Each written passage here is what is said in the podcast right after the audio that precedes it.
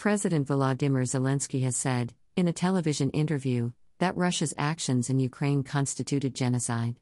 Speaking to CBS Face the Nation through a translator, he described the Russian invasion involving the torture of the whole nation. This was after Alexei Arestovich, an advisor to Ukrainian president, said scores of residents were found slain on the streets of the suburbs of Irpin and Hostomel as well as Bucha, in what looked like a scene from a horror movie. He alleged that some of the women found dead had been raped before being killed and the Russians then burned the bodies.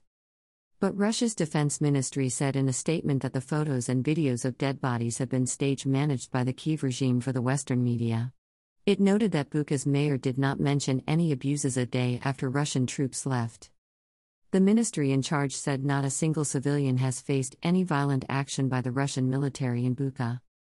Meanwhile, the UN Secretary General has called for an independent investigation into the deaths of civilians in Ukraine after Russia was accused of war crimes. As Ukrainian forces have re entered areas close to the capital Kiev after the Russians retreated, they have reported finding hundreds of bodies and mass graves in the town of Bucha. It is here and in the surrounding areas that the BBC has filmed bodies of civilians in the streets, some with their hands and feet bound, who had been shot.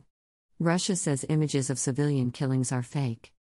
The BBC's Jeremy Bowen met a bereaved mother on the outskirts of Kiev, who had to bury her own son after he was killed by Russian soldiers. Watch video below for more information.